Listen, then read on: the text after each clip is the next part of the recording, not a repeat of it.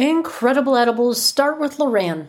Professional bakery emulsions, super strength flavors, and candy mixes from LorAnn make it easier than ever to create your own delicious edible experience.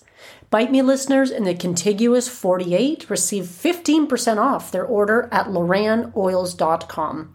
Just enter Bite Me 15 at checkout. For listeners outside the 48, email customer care at lorannoils.com for a list of distributors and retailers near you and tell them Marge sent you.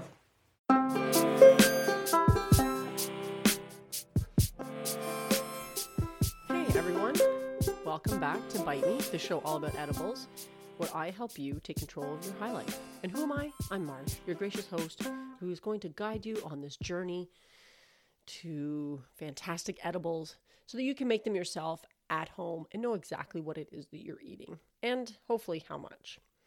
If you've been following along, you know this is the third in a three part quick bite mini series. So I'm going to keep this episode fairly short as we delve into making one of my favorite infusions honey. Infused honey or maple syrup. They can both be made the same way.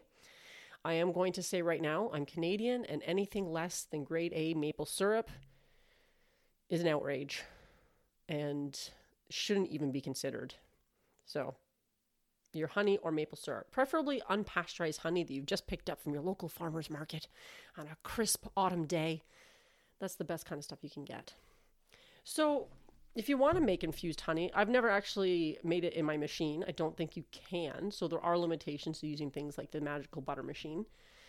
So, if you have one, it's going to sit out for this particular infusion.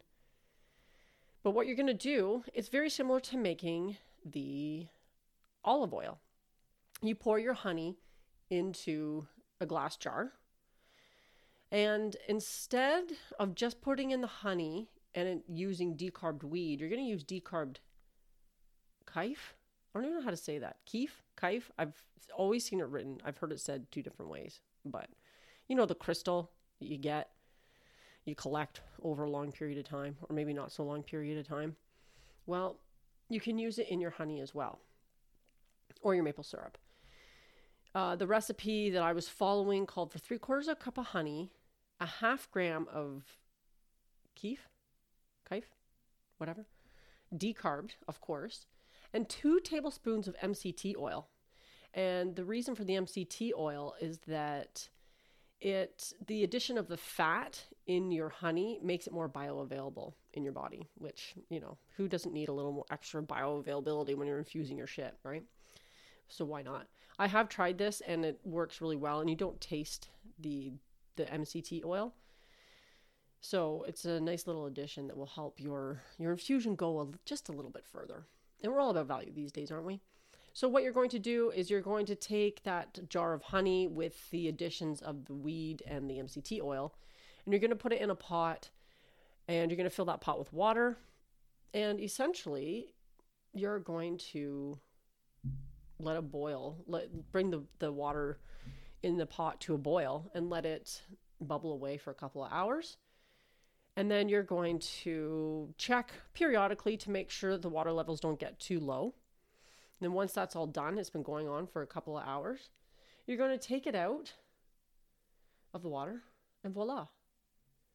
Now some say you can you put the honey in a blender and mix it at high speed. I don't think I've ever done that. And it seems like a really gooey mess. It might be easier with syrup because it's more liquidy, although the honey will be fairly liquid when it comes out of the water after all that time. But to me it seems pretty pretty onerous to put in a blender. So if you can get away with that step, I would say skip it myself. I'm pretty sure I skipped it when I made it before. The great thing about syrups and honeys is that they keep for a long time. As you probably know, honey never goes bad, so they say.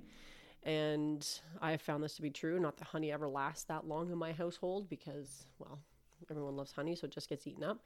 But it's one of these infusions that can last quite some time.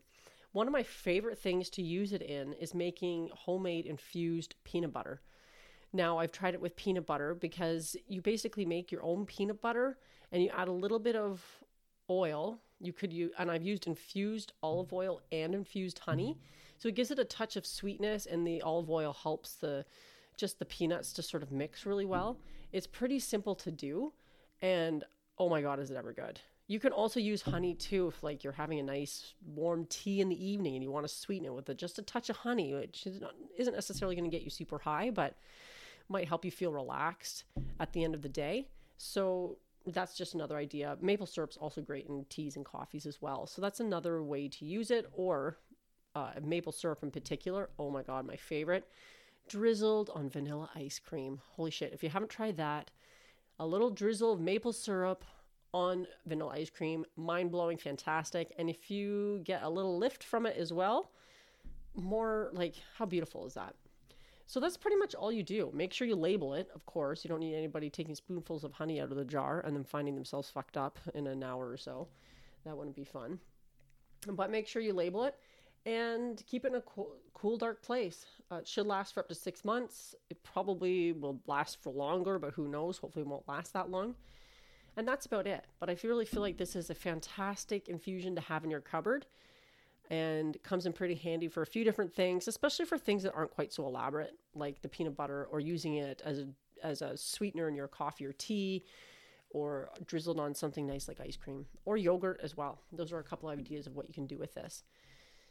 Um, if you have any other ways that you think infused honey maple syrup would be fantastic, let me know. Hit me up at bite me podcast at fastmail.com.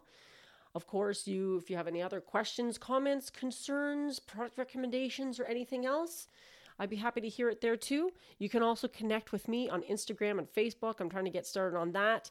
And I will be hopefully launching a website in the next month or so, so stay tuned for that as well. So thank you for listening to this quick bite mini series. Hoping to have something new for you next week. And in the meanwhile, happy creating, you guys. And I hope you have a great weekend. This is coming out on a Thursday. You can gather your supplies and have fun in the kitchen this weekend. Let me know what you end up making. I'd love to hear from you. Bye.